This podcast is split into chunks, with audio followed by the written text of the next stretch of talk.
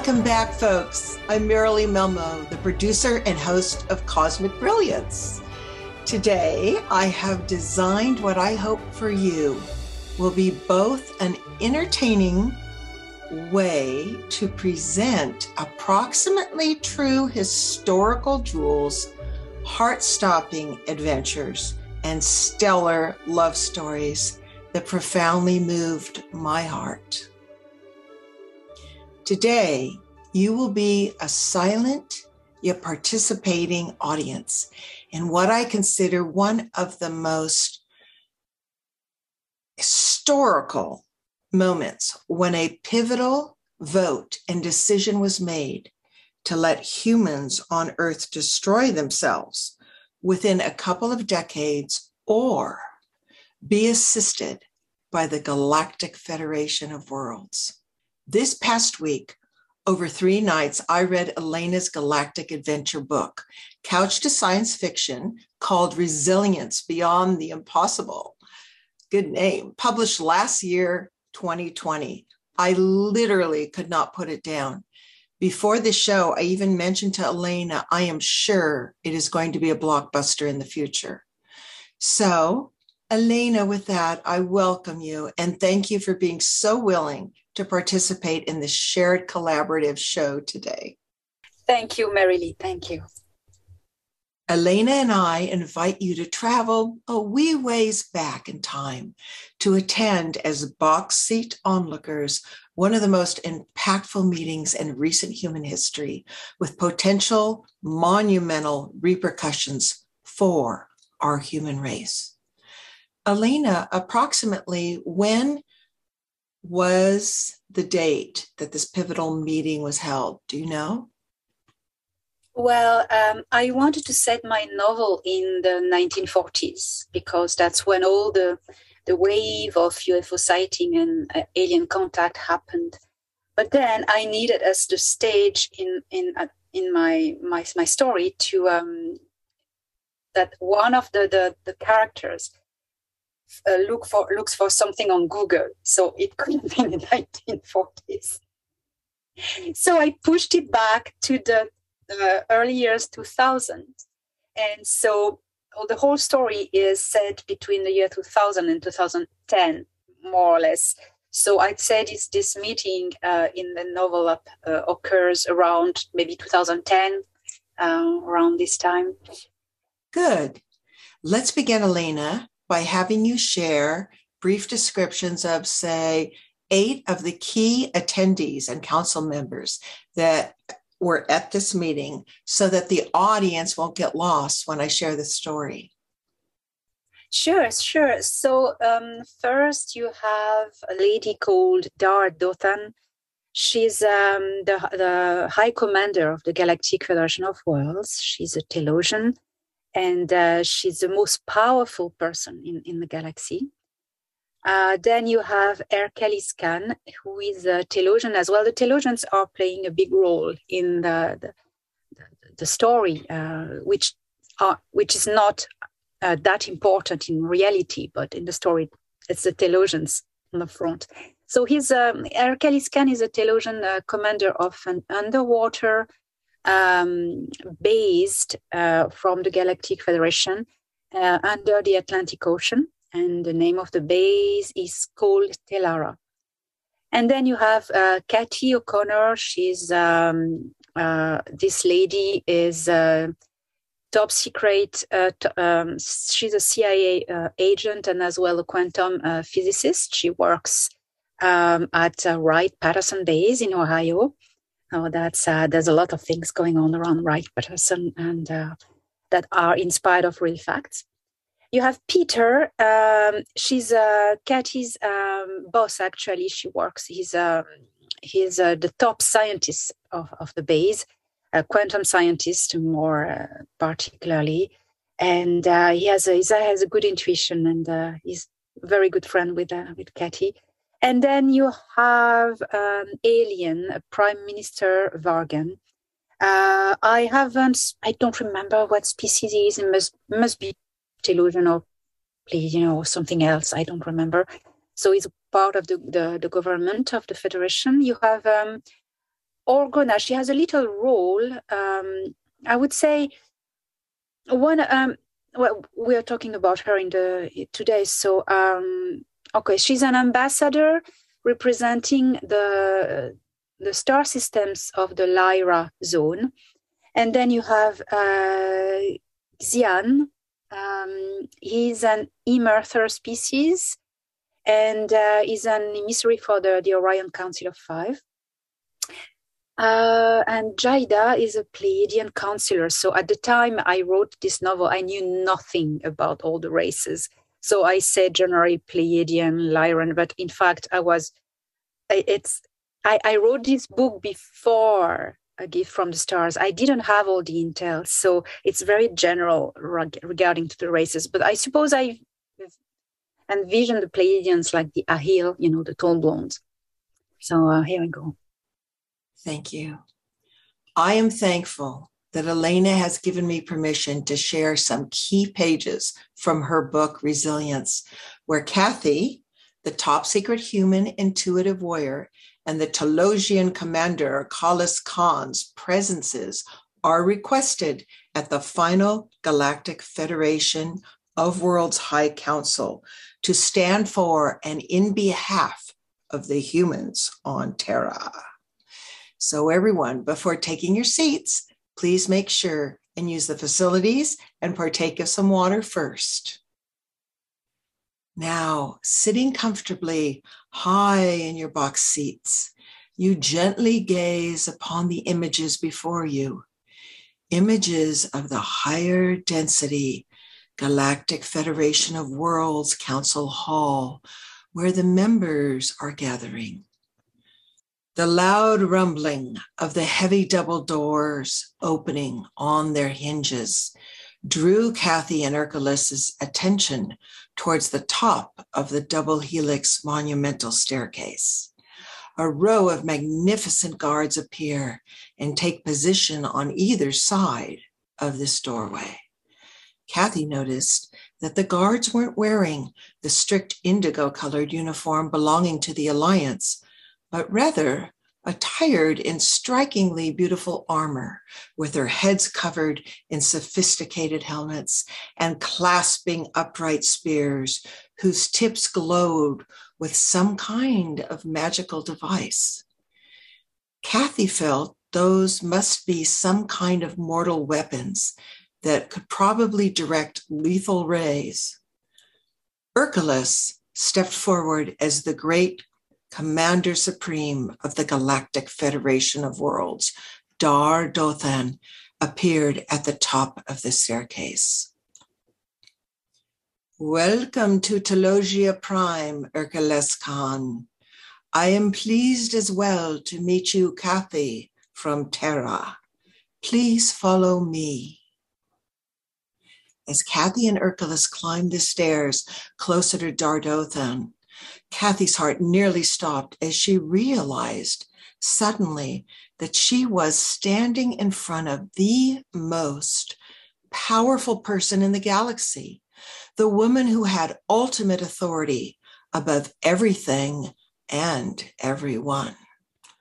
Dardothan, imperial in her magnificent outfit, wearing a bountiful indigo velvety dress, elaborately ornamented with pearls and silver embroidery. The elder woman had long white hair falling freely onto her shoulders and a metallic circlet upon her head. Her vibrant eyes, still full of wisdom, shone like sapphires.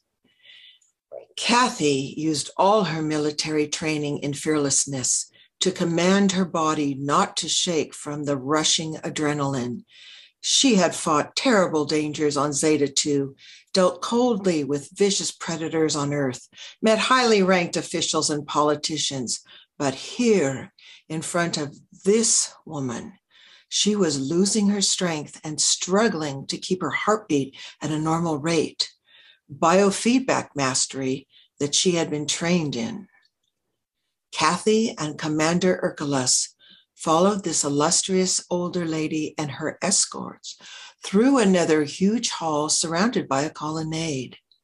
When they reached the farthest point, Dardothan pivoted slowly round to face Kathy and Ercole, and directing a subtle glance towards her two guards, they left the room to leave her alone with her guests.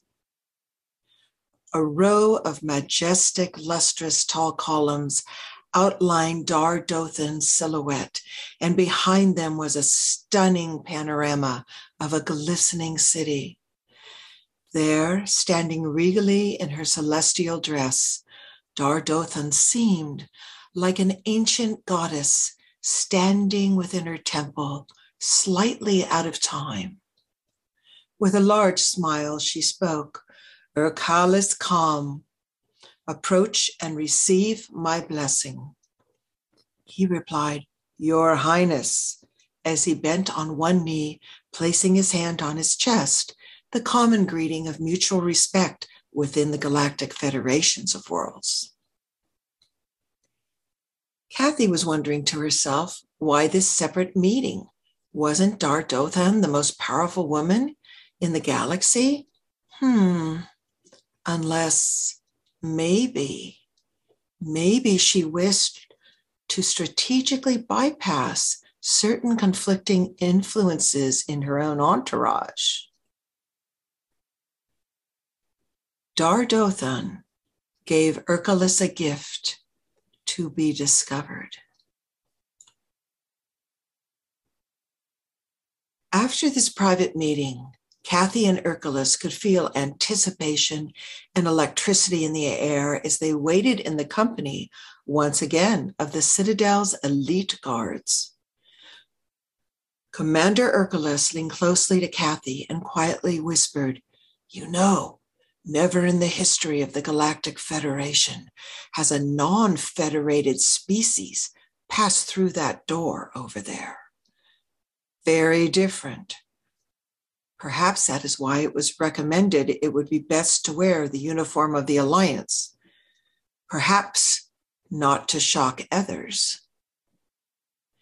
As they both looked at the door, they both knew that in that room behind the door, the fate of Kathy's human species on Earth Terra was going to be determined soon. Kathy felt a cold shiver of apprehension and rubbed her arms while taking a controlled deep breath. Ercole, reading her mind, said comfortingly to Kathy, Trust me, it will be all good, and what we are bringing them from Terra may change everything. She softly responded, I'm so nervous. They both immediately jumped a little when at last the two heavy doors finally opened and four armed guards came out to personally escort them inside. Dar Dothan was now sitting imperially on a monumental throne made of multicolored shimmering gemstones. In the center of the semicircular arena, up higher, was seated the various members of the High Council representing all worlds of the Galactic Federation. As if this wasn't overwhelming enough, bright sunlight in a focused ray was pouring down from the center oculus of the dome, casting silhouettes of each council member into ghostly shadows. Commander Ercole recognized those seated in the proximity of Dardothan as Mara, Dardothan's daughter, and Vargan, the prime minister, along with a few others. A beautiful Pleiadian woman was also seated close by, representing her people, and of course, recognizable by her long, lustrous blonde hair, her fair complexion, and her large, wide, almond shaped azure eyes.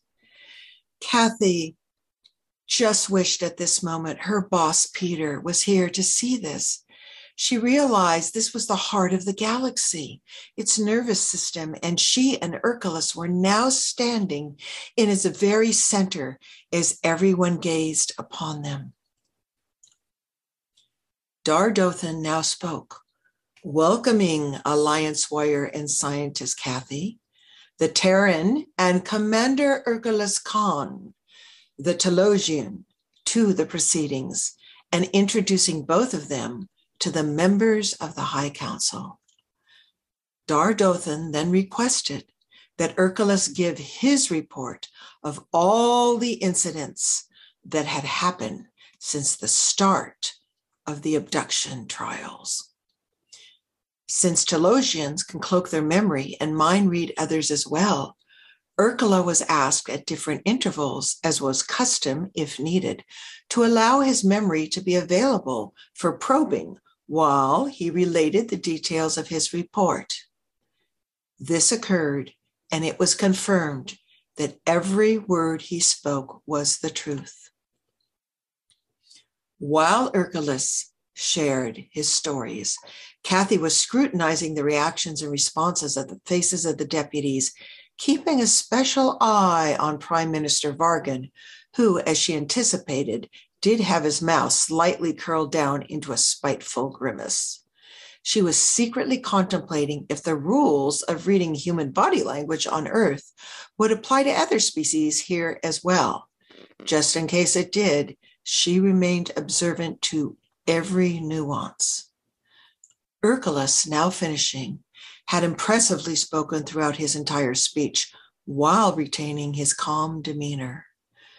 Now, council interrogations began. Kathy couldn't help but wonder silently Are we here for the council's request and to help save the Terran Earth people, or are we here to be judged? Well, she said, thought, there are different worlds, different laws, and different procedures we must respect protocols. Erculus spoke up. It isn't the children of Terra who deserve to die. They are not responsible for the damages inflicted to their dying world. On the contrary, it is the children of Terra who carry the hopes of salvation for their planet. The ones to blame and to be stopped are the corrupted leaders of Terra. Terran children do not deserve to die. They are innocent. With his passionate speech still resonating in the air, a tall being stood up and stepped forward into the sunlight. Kathy recognized right away the Arcturian features with their elongated skulls. She remembered the previous rescue excursion to the Zeta system, being aboard the Alliance Mother ship with a calm and very capable Arcturian commander. She found herself breathing slightly easier as she recalled that the Arcturians were on their side. I am Arcturian Counselor Makoba, speaking on behalf of the Orion Council. We have been watching Terra for a long time, and we do not recommend the eradication of its dominant species. I recall the first clause of the Galactic Codex, which stipulates that it is unethical to interfere with lesser evolved cultures, including the use of strength unless they are threatened by the outsiders. In that case, the Federation can evaluate the situation and then choose a response. Ambassador Vargan immediately jumped up, protesting. This is not about protecting the Terrans, but about protecting us, the Federation, from the Terran threat. Pointing a finger at Kathy, but addressing the assembly, he shouted, These people are a threat to the order of the galaxy. If they survive what they started on their world, which I don't have great hope for anyway, will then expand throughout the galaxy, scattering war and disaster. And we must stop this poison from spreading before it's too late. Kathy could not prevent herself from stepping forward under the echoes of the assembly she spoke firmly. So then, at least give us a chance to auto destroy ourselves by our own hands. If you are so sure we're not going to make it, why do you need to intervene? Why not wait until we do it ourselves? Vargan riposted, because you and your fall are killing off and draining all other life on your planet. Kathy, stepped further forward into the middle of the semicircle. All of this is about my people's fate on Earth, isn't it?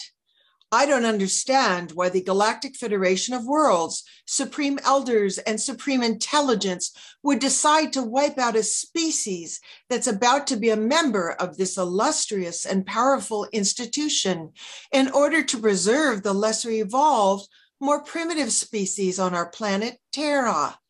Yes, we are dangerous. Yes, we are ruled by a toxic elite and have war in our blood. But please give us a chance. As Commander Ercole Khan just mentioned, the children of Terra are innocent. What if we end up destroying everything and us with it? At least we would have tried. At least we would have had our chance. However, if there's one thing we have learned, it is to never underestimate the power of life. We all know that this is not the first mass extinction Terra is facing again. It is the sixth. The power of life is amazing, and Terra's actual amazing biodiversity as it stands now is the product of only a mere 4% of what has survived from the last mass extinction. If humanity wipes itself out, in 30,000 years, all trace of it will have disappeared, swallowed back up by nature as if we had never existed. And Terra will be a paradise once again, crawling under new biodiversity. So please, if there's an exemption to your galactic codex that you may wish to make, it is don't wipe out our species. Instead, help us support us, believe in us, just as the Pleiadians do. We just heard from the Arcturian counselor that there is a clause in your directive that gives the Federation the prerogative to protect lesser species from an outside threat. What were those exact words? The Arcturian counselor responded the Codex of Laws of the Galactic Federation of Worlds stipulates that it is not ethical to interfere with primary cultures unless they are threatened by an outside enemy. Ercole, with a slight, barely visible smile, added In that case, it is the legal obligation of the Galactic Federation of Worlds to act and defend this Terran culture word for word. Kathy chimed in. Thank you. Word for word. At this precise moment, a slim female creature walked down a few steps to stand under the sunlight. This being was wearing a long emerald colored skin tight silk robe that undulated with each graceful step she took when Kathy saw her beautiful feline face framed by an abundant mane of hair, she put a hand on her heart. She had seen this species already in the asteroid belt somewhere. This being stood forth and said, I am Ambassador Argona, representing the Lyran systems. We, as one of the oldest races in this galaxy, have seen worlds and species rise and fall, war and peace rolling past us like waves. As silent watchers, we have shed tears due to the desolation caused from the poisonous greed of some races, scattering destruction behind their trails. But never, ever have we interrupted the thread of evolution and the plans of the multiverse. Speaking on behalf of the founders of life. This is why we do not give approval for the genocide of the Terrans. And she gracefully backed away. A little gray being with big blue eyes and a triangular face spoke up. And what if, what if the Terrans reach the interstellar travel technology level before having spiritually evolved towards their own peaceful planetary confederation? My people, the Ebens, fear a new belligerent and aggressive threat will spread like poison through the galaxy, as the Maitre and the Ciakahrrs have before them. We have learned harshly our lessons from the past. We must pay attention to that. Another stood up. Hi, Zian, from the Emerther people, emissary of the Orion Council of the Five Races agree it would be a disaster if the Terrans fail in their evolutionary step. But what if they don't? What if they succeed and even go further? What if they manage to confederate before reaching the interstellar technology? Suddenly, the elegant woman stepped into the sunlight. And they will, said the Pleiadian woman who hadn't spoken until then. The elegantly ethereal Pleiadian counselor lifted up, and as she did so, her long white silky dress unfolded. Floating behind her, as she stepped towards Kathy and Ercole. She was strikingly beautiful with her long silky golden hair and wide shimmering eyes. As she began to speak, all fell silent. Addressing the assembly while staring into Kathy's eyes, she melodically said, We know because we of the Pleiadian Council and together with the Arcturian Council of Orion are aware of the spiritual shifting of the Terran people. We have had visions of great changes. Pleiadian counselor Jada turned to Commander Ercole Khan and addressed him directly. You are right, Ercole Khan. Terra will be saved by its children. The Terran people are fighting their corrupted leaders, and a deep campaign of awareness is occurring on the planet, the entire planet, at a groundwork level. Challenging times are coming for them indeed, as well as great sacrifices, but this will be for the greater good of their evolution. For their own growth and strength, they must achieve this by themselves. The only help we can give is discreetly limiting the casualties upon their environment, as the Federation has done many times in the past on their little blue planet. We must give them a chance to prove their humanity. Thank you. Breath taken, Kathy spontaneously lifted her hand to her heart to thank this beautiful Pleiadian. The gracious lady smiled back at her with the radiance of return kindness and serenity characteristic of the Pleiadian species. Silence lingered for a while until Ercole, clearing his throat, addressed Dardothan, Your Highness, as he bowed his head slightly and placed his hand upon his chest. I am also requesting the assistance of the Galactic Federation to the Terran people to help minimize the collateral damages on their planet, respectfully, of course, staying within the measure of the Galactic Codex. Dardothan took a deep breath, and turned her attention towards the Pleiadian lady. Are you really sure of what you assert, Counselor Jada? Jada confidently responded, More than certain, Your Highness. Suddenly, Vargan intervened. Your Highness, how can you Pleiadians be so sure unless they themselves have a personal agenda on Terra?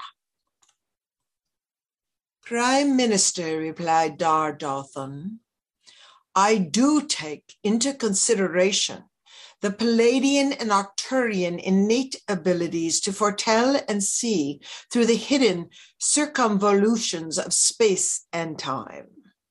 Terra has been helped already by the Galactic Federation several times in the past, as its dominant species appears to have difficulty evolving beyond its belligerent nature.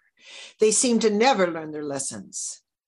However, it is now, at this time, a question of preserving the habitat and biodiversity of an entire planet, and we will need to deliberate carefully before making any irreversible decision in one way or the other.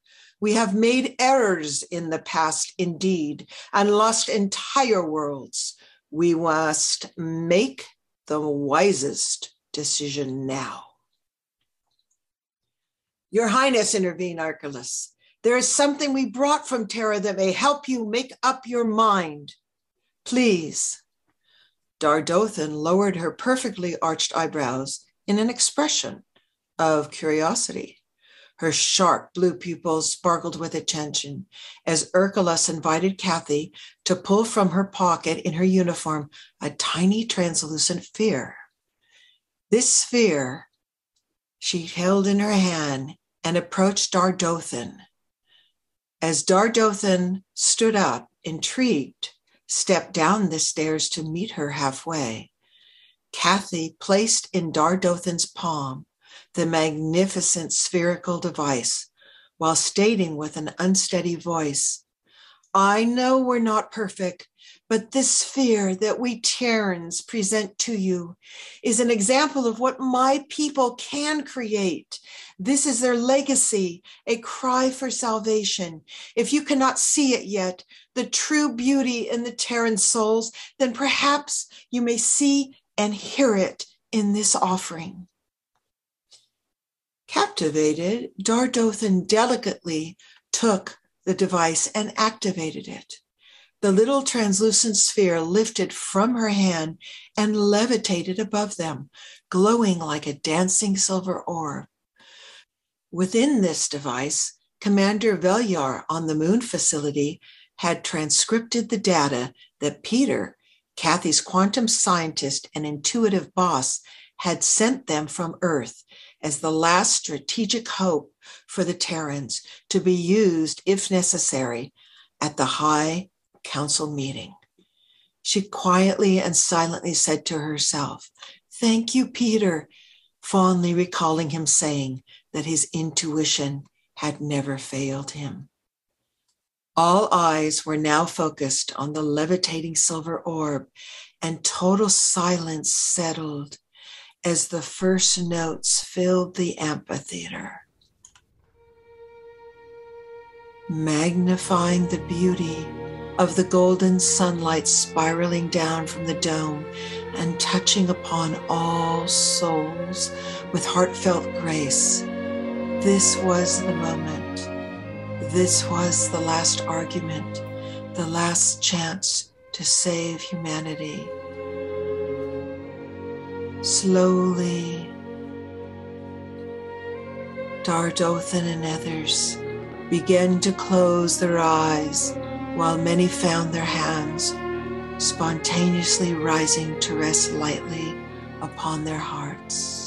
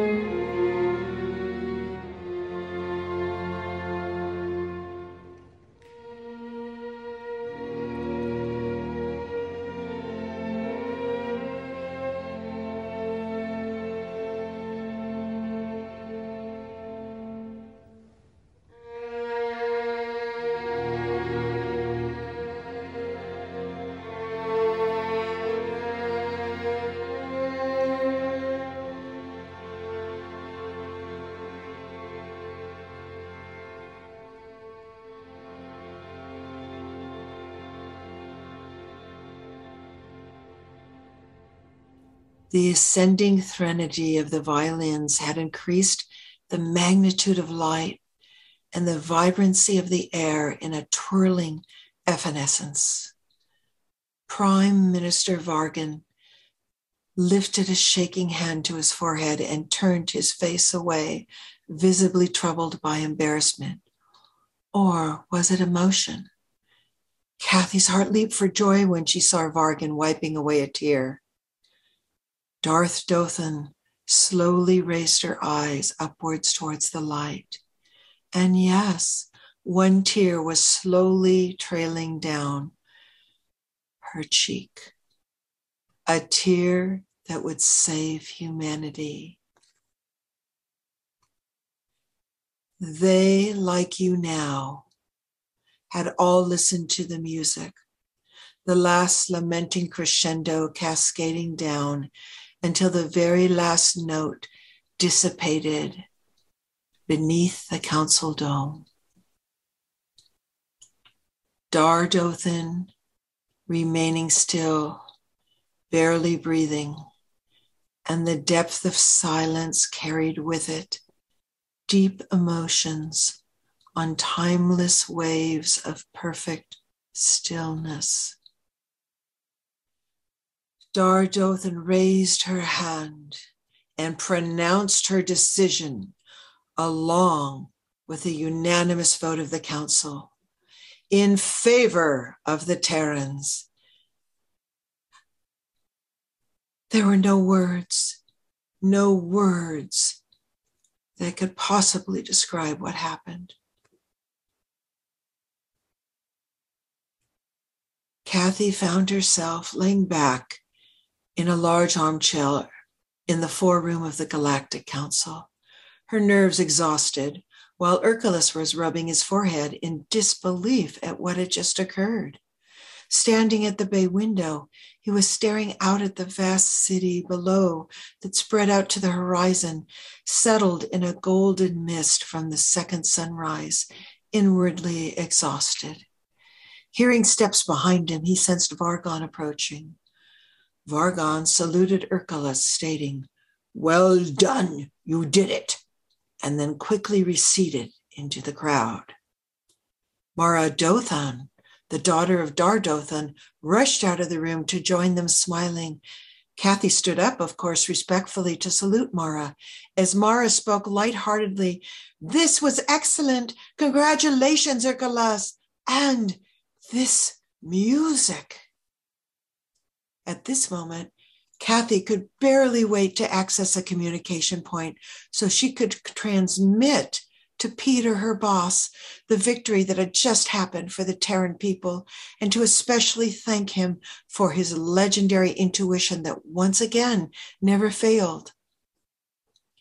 Of all the music produced on Earth since immemorial times, Peter had picked the very piece that would draw tears from all the beings in the galaxy.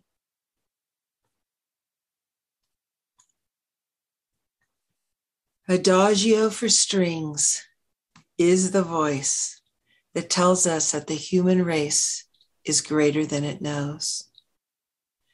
Pythagoras certainly knew the magic and power of music beyond any words when he mentioned the highest goal of music is not for entertainment.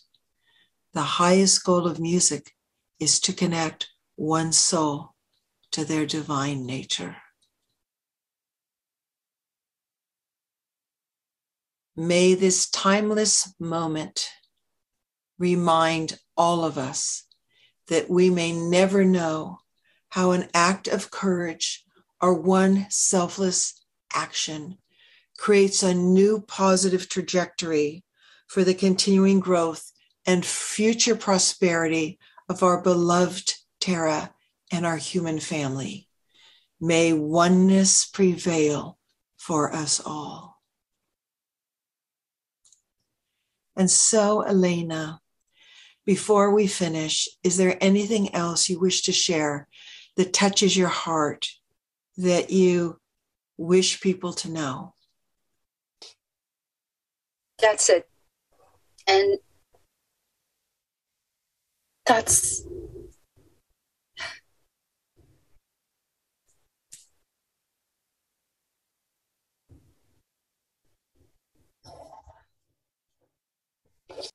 Agreed. Beautifully expressed, Elena. Thank you, Starmate. So, everyone, let's support Elena, and she will tell you where to get the book and why it has two covers. Elena, will you explain that for everyone? So, I wrote Resilience um, before uh, I I got all the data from a gift from the stars, but it, it was it was based on um, the reminiscence of my abduction and rescue. All of the characters are imaginary, but it's based on true events. And um, everything you'll find about um, Wright Patterson, about uh, the galactic, what's happening in the galaxy, and everything, it's, it's based on true events. The name, names of the races, I didn't have them at the time. I just could make some stick some names like Ciakahr, Maitre in it that at the last moment, but I couldn't change everything. So it stays like global, you know, names like Arcturians, Pleiadians. Um, I wish I had written Gift from the Stars before, but that's how it is. So enjoy just the adventure and the romance. There are two big romances, and oh my god, I wrote the book.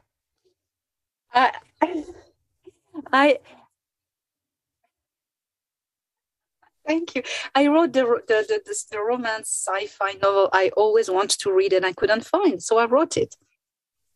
So there's um just for the roman just for the romantic stories. I mean, so it's nearly nearly six six hundred pages. So there was it has been published once under this cover, and I republished it. It's the same book, and the cover is different why the cover is different because um, I did that very quickly, and that really didn't like it, uh, and that's how I really saw the the cover, and I really took the time to redo it. That's that's a scene, yeah, that's Kathy, and that's the scene. That's a scene in in in the the book actually. She's kicking ass. Yeah, she's she's she's great. She's a badass. She's a badass uh, so that is a scene in the book. Uh, so I changed the cover, but the it's not only the the only difference.